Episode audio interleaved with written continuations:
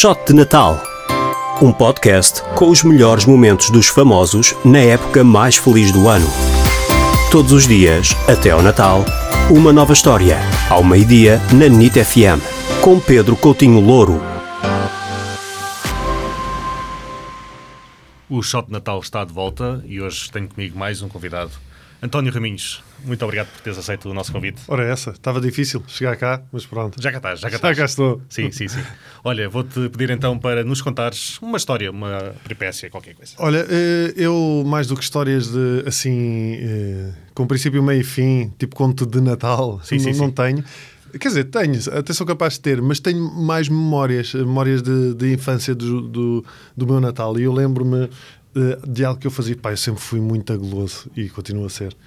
Então, mas eu não recebia muitos doces no Natal por- exatamente por ser muito aguloso. Então os meus pais cortavam-me nos doces eh, no Natal, as caixinhas de chocolate e essas coisas. Então o que é que eu fazia? Eu tinha o hábito de, quando a a árvore de Natal começava a ficar cheia, estás a ver, de prendas, eh, eu ia perceber, eh, começava a mexer, na, o clássico de mexer nas prendas, ver qual é que, tentar é? adivinhar o que Sim. é que era, e quando percebia que era uma caixa de chocolate, que geralmente era para a minha avó, Sim. ou para a minha mãe, o que é que eu fazia? Pá, eh, muita influência também de cinema dos anos, dos anos 80 e muito filme de James Bond, com muito cuidado, abria a, a caixa, ou Sim. seja, tirava, abria o, o, o presente, não é? O embrulho, Sem fazer muito estrago. sem fazer muito, muito estrago, tirava a caixa de chocolates, Sim. tirava a película de chocolates com tipo com uma espécie de bisturi, estás a ver? Sim, sim. Para não, para não rasgar, abria a caixa de chocolates. Raminhos o cirurgião. Sim. Exato. sim, sim. Abria a caixa de chocolates e escolhia tipo dois ou três e comia. E depois voltava a fechar a caixa, embalava tudo outra vez e metia lá a caixa. Portanto, a maior parte das vezes o que acontecia era a minha avó recebia a caixa de chocolates e recebia a caixa de chocolates com menos de 3 ou 4 chocolates. Só que porquê é que ela não percebia? Porque era aquele clássico.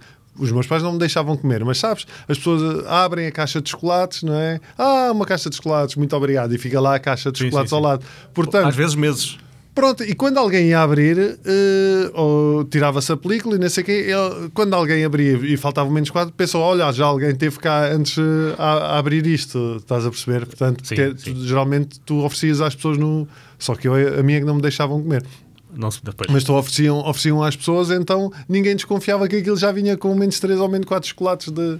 Pá, eu acho que nunca ninguém descobriu isto na minha casa. Era espetacular. Então agora quando ouvirem isto...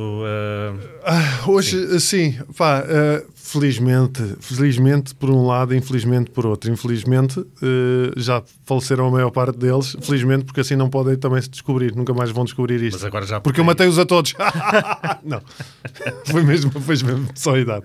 Opa, mas, eh, ou seja, isto está muito presente na minha, na minha, nas, nas minhas memórias de infância. E outra que infelizmente também já não pode acontecer, porque era algo que, que era todos os natais protagonizado pelo meu tio, Ok. eh, o irmão da minha mãe, e pelo- por um dos seus filhos, dos meus primos, que era o, o, o, o- meu tio sempre foi uma pessoa super culta e eh, muito inventiva, mas tem um, um- tinha um grave problema que era teimoso, meu.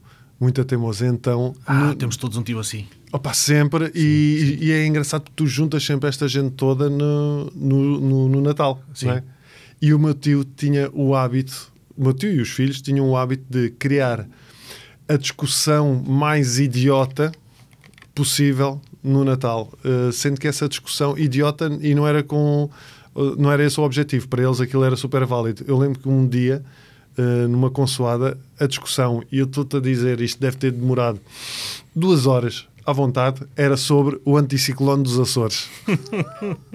Portanto, o meu, o, meu, o meu tio e a minha prima estiveram a discutir sobre qual é a influência do anticiclone dos Açores na temperatura de Portugal continental e se realmente tinha assim tanta influência. Sim, parece-me todo correto ah, para uma altura natalícia. Opa, sim. e então, eh, sabes, era aquele clássico, nós eh, sentávamos à mesa, toda a gente a comer, e quando eu, começava a ouvir a o meu tio a falar, sei quê, e a minha, a minha prima dizia assim, ó pai, não é bem assim. Eu, pronto, já está. É este, vai ser este o tema.